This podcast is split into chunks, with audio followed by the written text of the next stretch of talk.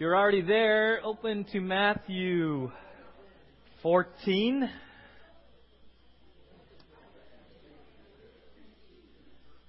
Matthew 14.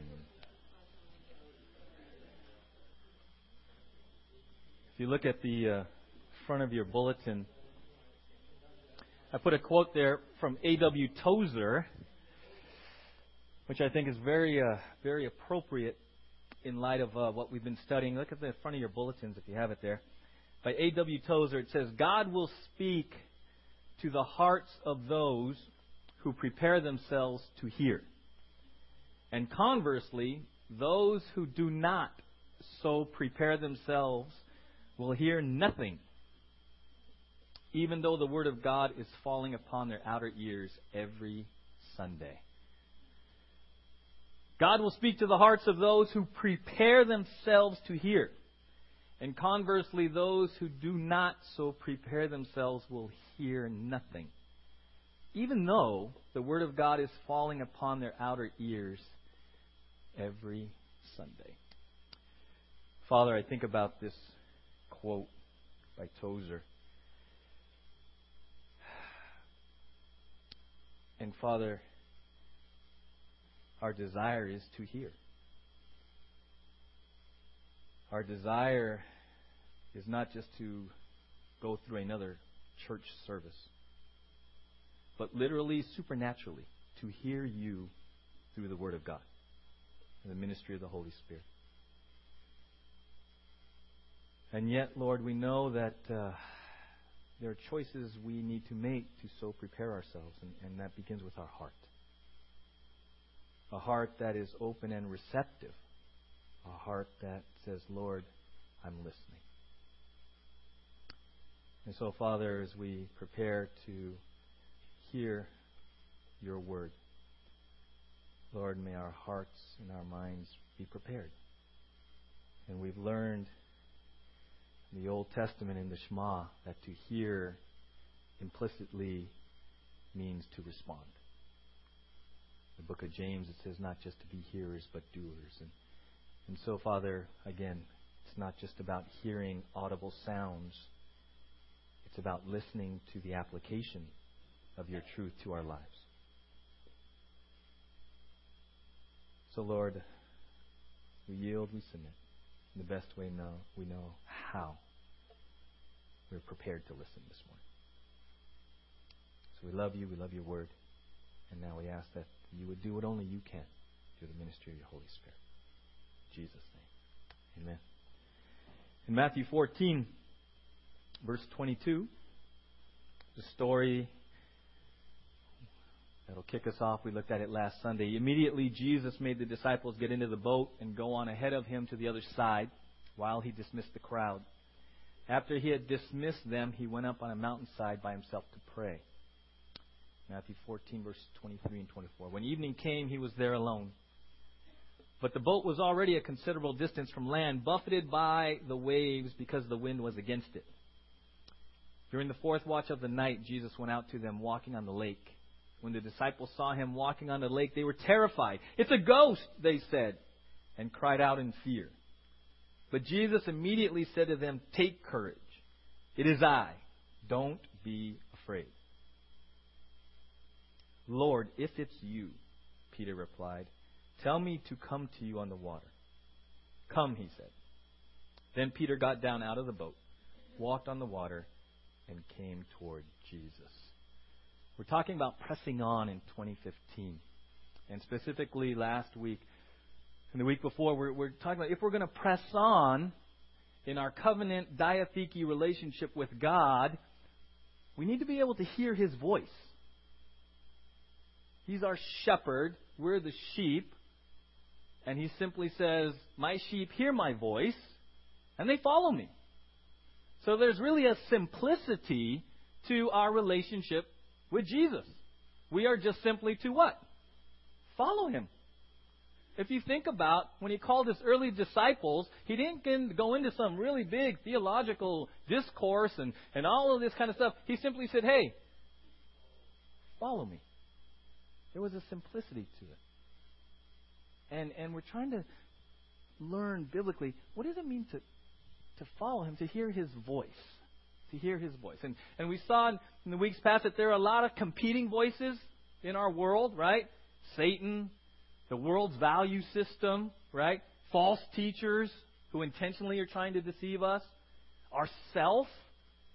The heart says, you know, the Bible says the heart is deceitfully wicked. Who can know it? Sometimes the, the loudest voice is us. Self criticism, right? Sometimes, and this is a biggie, we saw that some of the competing voices in our life are other people, even well meaning Christians, who come alongside and want to comfort you and console you, maybe try to counsel you, but inadvertently give you unbiblical guidance. And we saw that in the book of Job, right?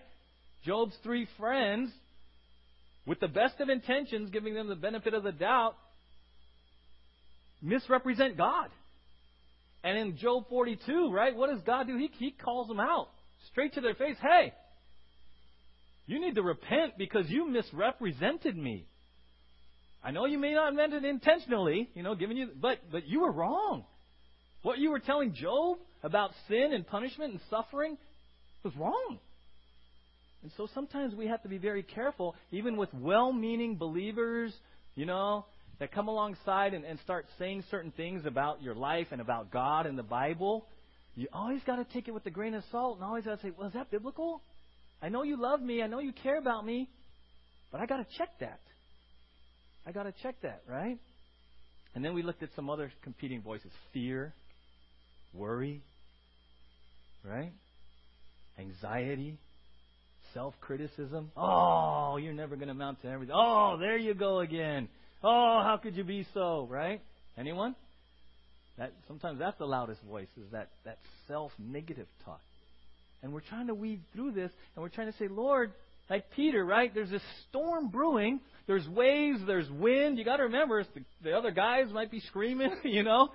There's a lot going on, and they they see Jesus, they freak out. They think he's a ghost because he's at 3 a.m. and he's walking on water. They hear somebody says out there, "Hey, don't be afraid." They hear a voice, "Hey, it's me. Don't be afraid." And Peter's like, "If that's you, in the midst of all that swirling around out there and even in my head, tell me to come." And there's a principle here of a difference between faith and recklessness, and faith and presumption. Peter is going to, he wants say, Lord, okay, I'm going to check here. I'm going to check here. You know?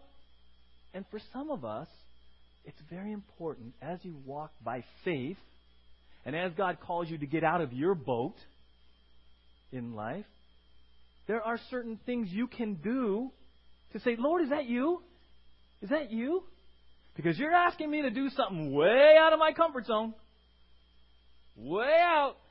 And I got to do my best to be sure that I'm hearing from you. That I'm hearing from you. Right? Last week, if you see in your notes there, we uh, looked at some beginning principles, some keys, right? And just understand these are kind of general foundational principles. Sometimes in our life, guys, I got to tell you this. The hard part for me when I make these, you know, pastors, we like all these little, oh, look, it all begins with S, and there's five of them. You know, we, we try to get overly cute, but here's the thing. I mean, it's serious, right? S, S, S. Oh, that was sweet. I got that. Look at all the S's. Here's the thing. The thing I guard against even giving you this is that we, we, we want our relationship with Jesus to be formulaic. Give me the five steps. Right? You go to Barnes and Noble. Three steps to happiness. Ten steps to losing weight. Right? Eight steps to having a great marriage. And we want these steps. And we want someone to just tell us what to do. And we're going to stick to the formula. And it, we're going to put a line and everything's going to be okay. It's all going to equal the way it's supposed to. How many of you know that life is messy? How many of you know that you make a plan, you work the plan, and you're excited about the plan, and you put the line there, and you go and you add it all up, and the plan didn't work? Right? And sometimes in our in our relationship with the Lord, guys, I got to tell you, it's a relationship. There are principles. There are some keys, you know, keys, principles, whatever you want to say. that can help enhance a relationship. But it's not a formula. How many of you in a relationship, whether it's in boyfriend, girlfriend, uh, husband, wife, how many of you just know that a relationship takes hard work? Takes investment. How many of you know that maybe the person sitting next to you, your formula doesn't always work on them? In fact, many of you tore up the formula and just gave up a long time ago. Okay, that's, that's life. That's relationship. Yes, it's hard work and it takes investment, and yes, there are principles of communication. People come to premarital counseling. Let's talk about how you're going to communicate. Let's talk about uh, conflict resolution. Let's talk about um, financial. So there are principles that you can apply, but try not to get formulaic. So what that, I share that with you because something like this, it's like, well, Pastor Richie said, if I do these five things, I'm going to hear God's voice. Maybe. If you do these five things, here's the thing you'll stay in very safe ground. You'll, you'll be on a path where, where you're pretty guarded and you put things in place to help you safely navigate this relationship. Okay? But try not to make your relationship with the Lord so formulaic. It's a relationship. What is the greatest command? Love. Anyone figure that one out formulaically? I mean, right? You put that, you'll be a billionaire. How to love. Here's the love formula. No. Because you got two imperfect people at the human level trying to love each other. What? Right? So just take these as foundations, as principles that will help guide you in your relationship. Okay, I want to preface that. So the first one, we looked at it. Am I saved? If you want to hear God's voice, you got to have a relationship with Him. Jesus says, "My sheep hear my voice. Right? We saw in Corinthians that the man without the Spirit, the man who doesn't know Jesus, doesn't get spiritual truth. It's foolishness. Anyone ever you ever try to share your faith with a non-believer and they just look like you, look at you like you're crazy? Okay, they don't get it. But at the end of Corinthians, we won't turn there. Verse 16 says we had the mind of Christ. As a believer, what that means is, as a believer, because the Holy Spirit indwells you, you are able to understand spiritual truth. That's what it means to have the mind of Christ. You get it. This makes sense to you. This helps un- you understand the world now, right? I often do this, right? You're developing a biblical worldview. Everything you see, because you have the mind of Christ, everything you see in the world gets filtered first through the Scriptures because it makes sense to you. What you see on TV, what you see in this community, it goes through the Word. That's your framework now. That's your paradigm. What you hear gets filtered through here. That's what it means to have the mind of Christ. You're able. You're able to understand spiritual truth. So you got to be saved. You got to know Jesus, right? Am I spirit filled? Ephesians 5:18. Be ye being filled, right? A couple of years ago, we spent a long time on the Holy Spirit, and I think we're coming around again to do another Holy Spirit series. The Holy Spirit is a person. It's a person. The third person of the Trinity. The Holy Spirit is not Casper the Ghost. The Holy Spirit is not a liquid and a vapor that you sort of run out of the Holy Spirit, then you got to go to the Holy Spirit gas station and get filled up. No. The Holy Spirit is a person, supernaturally living inside you. To be filled is to be continually under His control, yielded to His power. That's all that means. It's not like, oh, I need more filling, as if you're empty. No, usually when, when people say I need to be, I need, it's like, no, it might be that you've been the boss. And you don't need more filling, you need less control of, of your life and you need more of the Holy Spirit controlling you. Okay? So are you spirit filled? If you want to hear God's voice, you got to be submitted. You got to be yielded. He's got to be in the driver's seat of everything. Otherwise, whose voice are you going to hear? Yourself. Yours. Okay, so you gotta have you gotta be yielded. Third one, am I submitted to the authority of Scripture? Do I know how it applies to my situation? All Scripture is God what? Breathe, right? John 17. Let's turn to John 17, 17. Absolutely key verse for us here.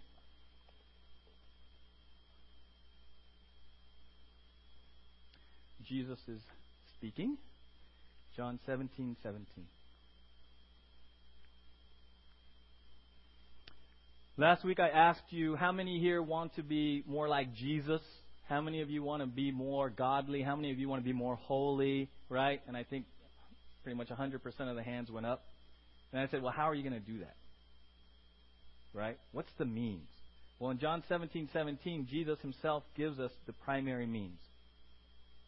He's talking to his Father. He says, Father, sanctify, set them apart, make them holy, usable for God's service.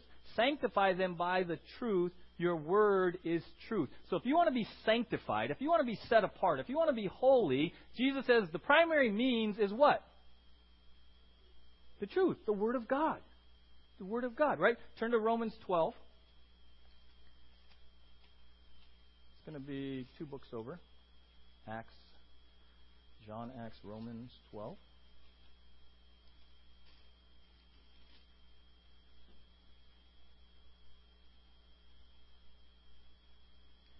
Romans 12:1.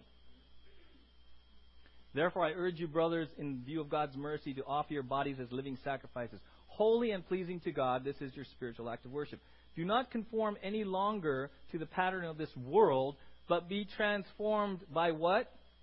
The renewing of your mind. Then you will be able to test and approve what is God's will, His good and pleasing and perfect will. Transformation, sanctification comes through the renewing of your mind, which basically means get God's Word into you let it transform your mind, and then your life will change. See, a lot of times, again, we want to be formulaic. Pastor, what can I do and what can't I do? And I'm, we, we, we make Christianity into conformity and compliance and external behaviors. And Jesus is like, no, no, no, no, no. If you want to follow me, if you want to be set apart, you got to get my truth into you. And as my truth renews your mind, transformation, metamorphosis happens from the inside out. So stop. Some of us need to stop focusing on the do's and don'ts list, and we need to focus on getting this into our heart and mind. And then watch what happens to your do's and don'ts. This is the key. This is, this is the means of sanctification. This is it. Sanctify them by your truth. Your word is truth. Now, I had a question come up this week, and like, well, when you when you're talking about hearing God, do you mean audibly? And last week I said no. Now God could speak to someone audibly, okay, but I, I had a good conversation, wonderful conversation with someone, and I said, look, I've never heard God's voice audibly. You know, I thought I did when the cell phone went off. I was a little bit, you know, like Lord. But I haven't heard God's voice. And I, I told this person, when someone comes to me, and they have in the past, and says, hey, brother, I have a word from the Lord for you. That's, that's heavy. See, we got to be careful that these cliches that we throw out, you have a word from God for me? Well, just to let you know, in the Old Testament, if someone made a prophecy and it was false, they killed them. So be real careful if you're going to tell me you got a word from God for me. You understand what I'm saying? I, I said, you know, when brother, when, when people say that to me, I take it with a grain of salt. I know sometimes it meant I have a word of encouragement. I have a, an admonition. I, I have, a, you know, they mean it that way, not maybe a literal word. But but yeah, our words are very. You have to be very careful. You have to be very careful. Okay. So no, I have never heard God audibly what I was saying and what I what I tried to speak to last Sunday was was God primarily speaks through His Word. And if you're saved, you have the Holy Spirit in you.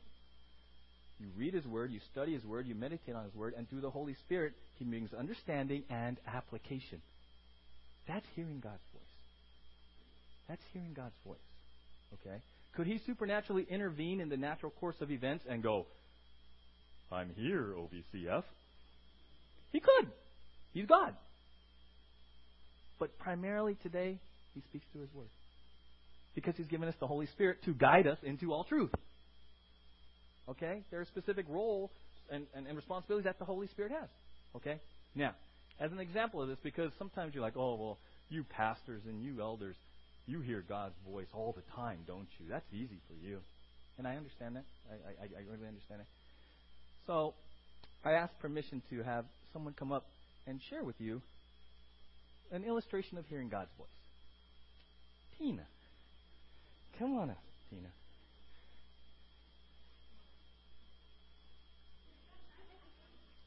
She's like, I'm never going to bowling again because he hit me up at bowling.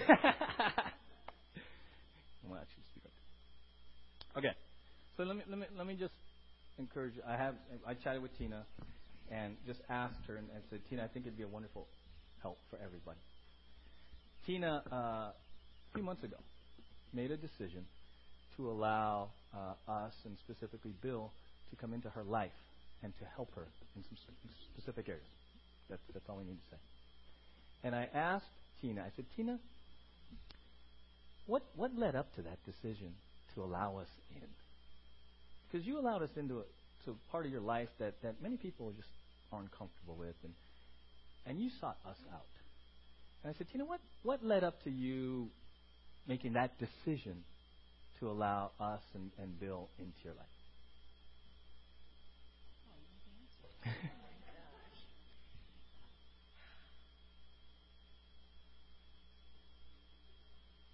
Oh, toughie. I don't. I mean, I can't just pinpoint one example of what exactly happened. It was just I need to honor God, and I'm not doing it on my own. I can't do it on my own.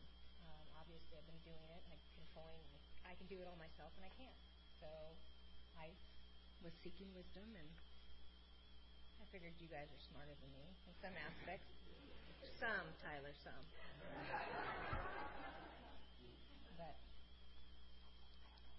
And that's plenty. Thank you. okay. Okay. Good. Now I can go? Yeah. Okay, good. now, some of you are like, that's it? That's it? She needed to honor God in her life. The application was God was showing her, speaking to her that you're not. There's control issues. You need help. She heard and responded. She heard God's voice in this area and responded. That's it. I said, Was there a specific verse? She can't even remember any specific verses. It was just sort of an amalgamation, an accumulation of things over time where God put this conviction on her heart that you need to get some help because you got control stuff and you, you're not, this isn't working. Your formula is not working. And in response to hearing God, she took action. That's hearing God that's that's kind of the simplicity of it. And and I thank you, Tina, for your willingness and your transparency and your vulnerability. Because because I think for some like, ah, I can do that. Really? Really? You didn't need to go to school to hear God? No, but what Tina was was her heart was open. And in the struggles of this area of her life, she was honest and let God be honest and let others be honest. And through that communication, she was listening and, and, and, and had a desire to respond to what God was telling her for a specific area. So she heard God. Okay? That, that's kind of what it is. So we got we got to be sold out to Scripture. We got to understand it's the means, right, that God speaks through primarily. But then we got to take another step. And this one, I know you're still working through this, and it was uncomfortable initially to allow someone in. And I got to tell you that this one right here, this, is going to be a, a bit challenging. We might stay here for a couple of weeks because this is one that, that many of us struggle with. Even even Tyler, Bill, and I, who have met with each other almost weekly for four and a half years, we still struggle with. Can I really let you all the way into my life? Can I really just be honest and real with my struggles and and the things I'm not sure about, my failures? Can I really ask for counsel? See, see this idea of, of seeking counsel to us goes against the grain of our independent, self reliant culture, where asking for help is a sign of what? Weakness. How many of you have ever been in any class situation, had a burning question, but we were afraid to raise your hand because you didn't want to look stupid. Thank you for putting your hand up. Right? Why didn't you put your hand up and ask for help? Because you didn't want to be the only one that you thought in class didn't get it. How many of you have ever said, Oh, I don't want to ask that because I don't want to look stupid. Oh, that's a dumb question. Put your hand down. Don't go there. What are they going to think about you? And that, that whole mindset translates into your walk with, and with Jesus. And He puts you in the body of Christ. He surrounds you with people that love you, care about you, want God's best for you, and you're like, Ugh, I don't want, I can't ask for help. They might, they might laugh at me. They might think that, you know, I don't have my life all together. I do a pretty good job on Sundays fooling people. But if I let people in to see the real me, what are they going to think about me? And this is this is one of those things, guys, where if you want to hear God's voice, you got to be willing to seek godly counsel. You got to let people in. You got to let people. Man, I have heard. I can't tell you how many times I've heard over the years people come up to me and say, "Pastor, I've been praying and I believe this is God's will for me. And it's totally not even biblical. I'm like, really? Yeah. I just feel good about this. I feel good about it. I've been praying about it. And I believe this is God, what God wants for me. I'm like, really? Have you asked anyone else to pray with you? Have you shared this with anyone? No. I don't need to. Because I've been praying and I feel really good about this decision. I don't need to ask anybody else. Do you know what the Bible says about this area? I don't need to know. Because I feel really good about this. And I've been praying all by myself for a really long time. So the, I don't need the Bible and I don't need other people because I feel really good about this. It's happened. We're so good at convincing ourselves, rationalizing, justifying. And the scary thing is, when you let people into your life to speak the truth in love, not to be yes men, not to be yes women, but to objectively come into your life and give you counsel biblically, you might hear someone say, I don't think you're hearing God. Because this is what the Bible says. And it's always kind of tough to let yourself be that vulnerable to being wrong, misled, deceived, even by yourself. So this is, am I seeking godly counsel? Right? Turn to 1 Samuel 3. 1 Samuel's way back in the after Judges, Ruth, 1 Samuel 3. 1 Samuel 3. Story of Samuel, young boy who was ministering in the temple. Right? Had been dedicated, have been trained. Some believe, okay, as I've been doing research, some believe that although he had been in church, in the church, quote unquote, temple, serving in the temple, he didn't really yet have a relationship with God. He was just well trained in how to serve in the temple, right? 1 Samuel 3, verse 1.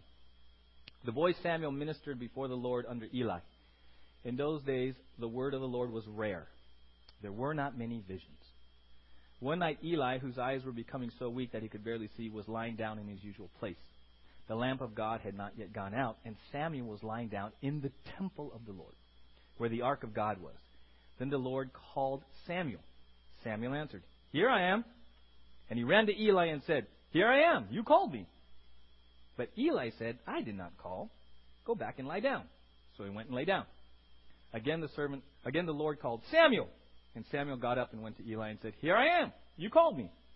My son, Eli said, I did not call. Go back and lie down. Now Samuel did not yet know the Lord. The word of the Lord had not yet been revealed to him. Okay, so he's just like, I, this is new to me. He had, he had never had this experience. Some believe that this was kind of like the apostle Paul, when he was saved, the call and conversion were happening at the same time. Okay? You understand that verse a little bit. The Lord called Samuel a third time, and Samuel got up and went to Eli and said, Here I am, you called me. Then Eli realized that the Lord was calling the boy. So Eli told Samuel, Go and lie down, and if he calls you, say, Speak, Lord, for your servant is listening. So Samuel went and lay down in his place. The Lord came and stood there, calling as at other times, Samuel, Samuel. Then Samuel said, Speak, for your servant is listening. I'm not going to spend a lot of time on this other than this. Samuel needed help to figure out what was going on. Samuel needed Eli to say, hey, dude, it's God talking. See, Samuel was in, he was ministering, he was trained up, he was dedicated, he was doing all kinds of churchy stuff, but he didn't know God's voice. He needed Eli's help to discern that it was really God talking to him. See, the beginning point of allowing people into our lives is to admit, I need help in this area. I go to church, I serve, I do a lot at church, but hearing God's voice, that's new to me. Okay, that's that's the takeaway from this story. Samuel was involved in a lot of the temple duties. He was doing a lot of temple stuff, but he didn't yet know what God's voice sounded like. He needed Eli to point that out to him. In our lives, we can be very familiar with church and how to do church, but we may not know in our lives God's voice.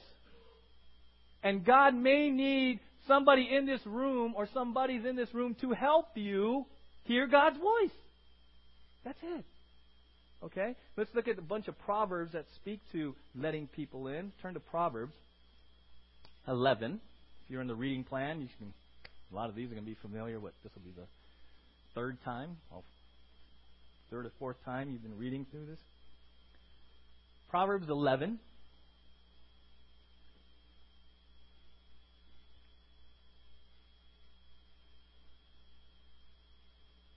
We're just going to do a quick survey. We're just going to read them and keep moving through the book. Proverbs 11:14. For lack of guidance, a nation falls, but many advisers make victory sure. Proverbs 12:15. The way of a fool seems right to him, but a wise man listens to advice. Proverbs 15:31.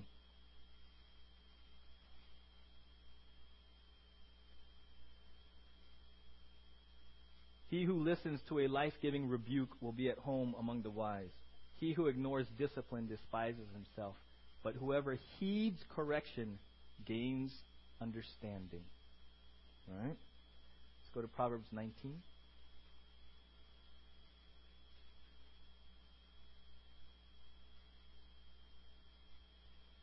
Listen to advice and accept instruction, and in the end, you will be what? Wise. In 1 Corinthians 12:21 says, "Hey, you're in the body of Christ. One body, one part of the body can't say to the other part, I don't need you. You have to understand, as a believer, as part of the body of Christ, there is a mutual dependence we have on each other. So if you're seeking God's will, you can't do it independently. You're not designed that way. In fact, a lot of us get in trouble when we slide into, oh, I don't need to seek counsel. I don't need you. 1 Corinthians 12:21 says you can't say to another part of the body, I don't need you. We by default are in a mutual dependent relationship. Every part needs each other, even for counsel, right?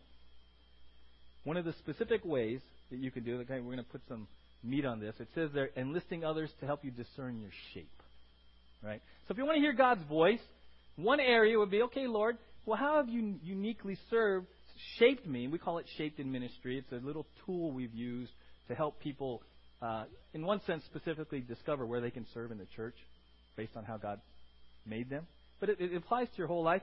Shape your spiritual gifts. Do you know them? What are your spiritual gifts? Because if you're a believer, the Bible says you've been given spiritual gifts. Do you know them? Right? H is heart.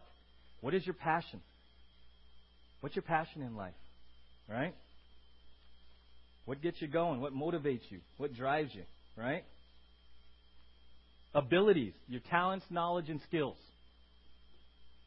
your personality, your character, your strengths, your weaknesses. Okay? And then your experiences, your life experiences, what you've gained from them, what they've taught you. See, a beginning point would be to surround yourself with some people to say, hey, can you help me figure out how God shaped me? It's absolutely vital. Because if we're to walk, we saw in Ephesians last Sunday, we're to walk intelligently on this planet as wise, not as unwise. Part of that is you got to know how God shaped you your gifts, your heart, your abilities, personality, experiences. You need people to, to help you with that. How many of you have a hard time seeing your weaknesses? How many of you are sitting next to someone who doesn't have a hard time seeing your weaknesses?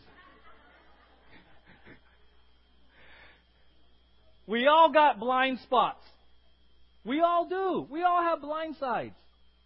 Weaknesses, character faults, right? If you don't let people in, how are you going to get a true picture of yourself? That's a come. Seeking counsel is so important, and it's so important. What we're going to do after the Hell series, we're going to spend. Uh, we're going to do a real practical, fun, hands-on, workshoppy Wednesday night series on your shape. And each Wednesday night, we're going to have worksheets and we're going to do activities to help you, and we're going to walk through each of these. Going to do a spiritual gifts test. You're going to do your heart, your abilities, through May. May and June, we're going to do Wednesday nights. Come and find out your shape. And here's the thing it's going to be group activity. Uh oh. Attendance just went, Ugh. I want to find the shape just for me. You mean I have to let others tell me about my shape? If you want to know the truth. You see, this is part of that being part of the body and speaking the truth thing in love. Because out of care and concern, we want God's best for you. We don't need to be surrounded by yes people. That's dangerous.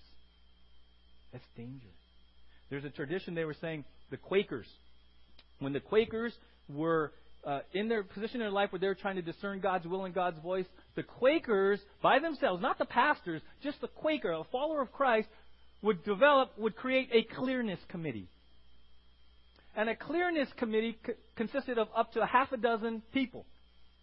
That this person would intentionally ask, share what's going on in their life, and ask for their input to get clearness and clarity. He would, he would surround himself, she would surround himself with a clearness committee and say, here's where I am, here's what I'm trying to discern. I need some honest input. I need some godly input, some prayer, and I want you to ask me questions that challenge my heart, challenge my motives. Because I need clarity. I need to get clear on this. How many of us would even be willing to invite one person in, let alone six? For a clearness committee. But if we want to be honest, right? If we want to just get to the place where, Lord, yeah, I want to hear your voice, and I admit, I like Samuel, I need help. So, Lord, I'm just going to develop a clearness committee, and I want to share and I just want to ask you to use them to help me get clear. That's it. Right? So there's a shape thing there, and we're gonna we're gonna spend a lot of time on it. But here's the thing, okay? There's a balance to this whole idea of getting counsel, and we have to be very careful about it. Because when you give counsel, it's different. You know, if Tina gives me counsel, comes to me for counsel, it's one thing for, for me to seek God, share the truth with her, and give her counsel. It's another thing to, for, to me to turn counseling into control. I'm not I'm to give counsel and, and wisdom and insight, but I'm not to control her life. Radical difference. Right? There's individual accountability. So I want to seek counsel and I'm going to genuinely listen to it, but I don't necessarily need people to control my life. It's very important that there's a healthy boundary that you need to maintain, right? Why is that? Because all of us here, and we're going to spend more time on this next week, all of us here are individually accountable to God. You are all, I will stand before the judgment seat to give an answer for our life, even as a believer, individually. So there's, there's motivation for me to get clearness on, on my life because I'm going to have to answer for my life. So I'm going to need help from those God puts in my life because I have to answer to Him. Tina is responsible to God, not me. Very important. Very important. If you want to give godly counsel, you give counsel, but you release them to God. You've got to release them to God. You speak the truth, but then they have to make their own decision before the Lord because they're going to stand before the Lord alone. Very important that we maintain that. This is why some churches get very controlling and what people call legalistic. Well, they tell you what to do, and you can't do this, and you can't do that, and.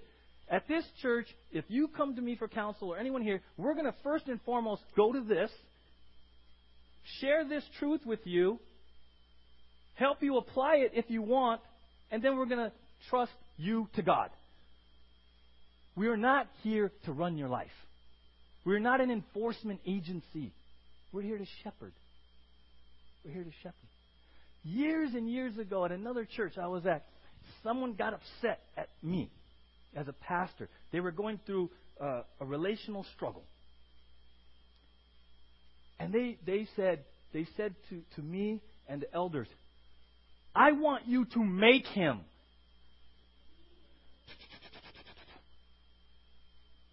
And when we counseled and said, we can't make anyone do anything,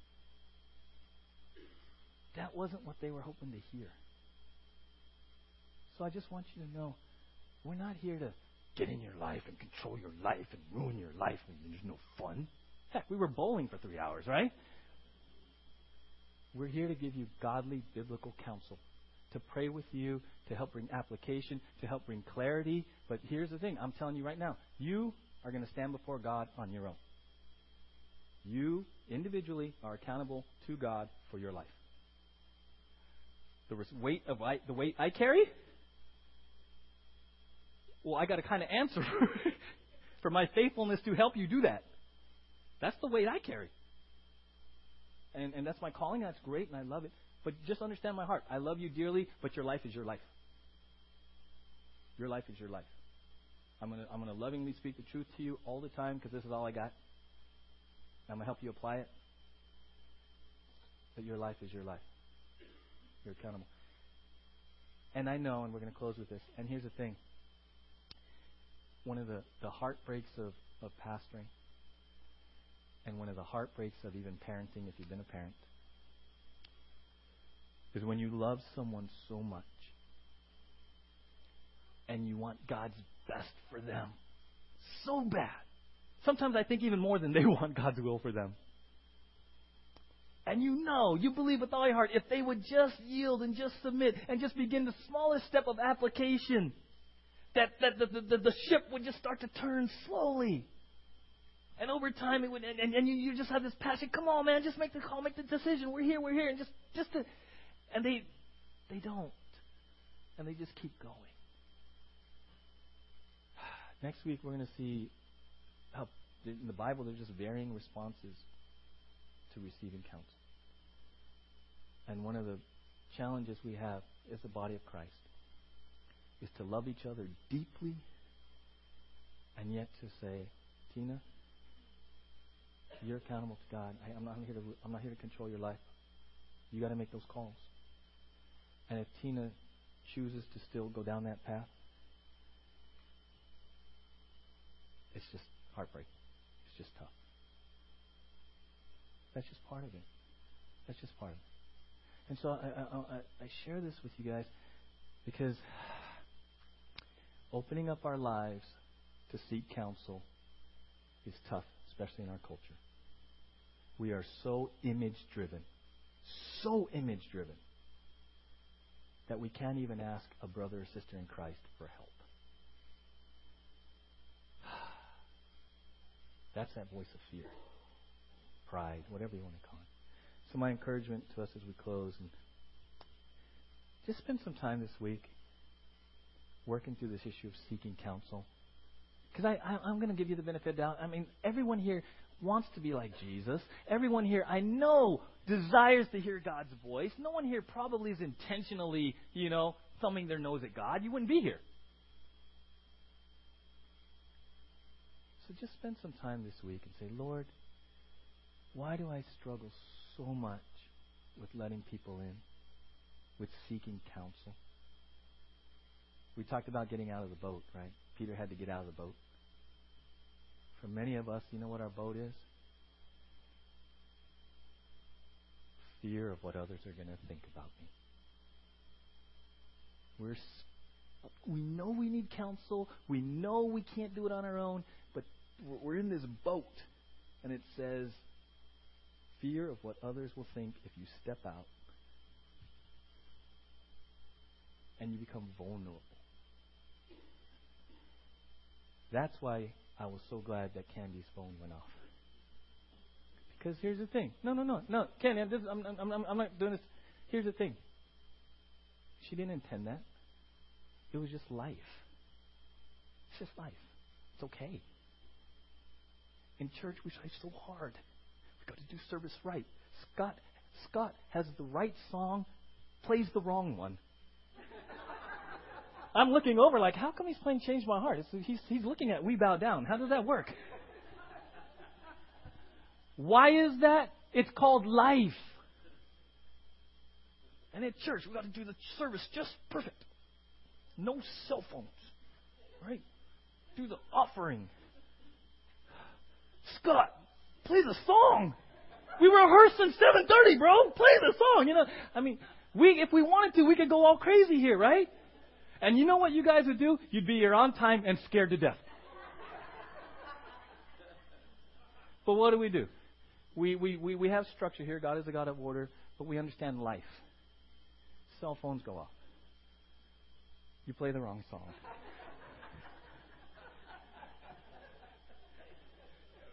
It, I, I just want you to know we love you dearly here. We are sold out to God, God, God's Word.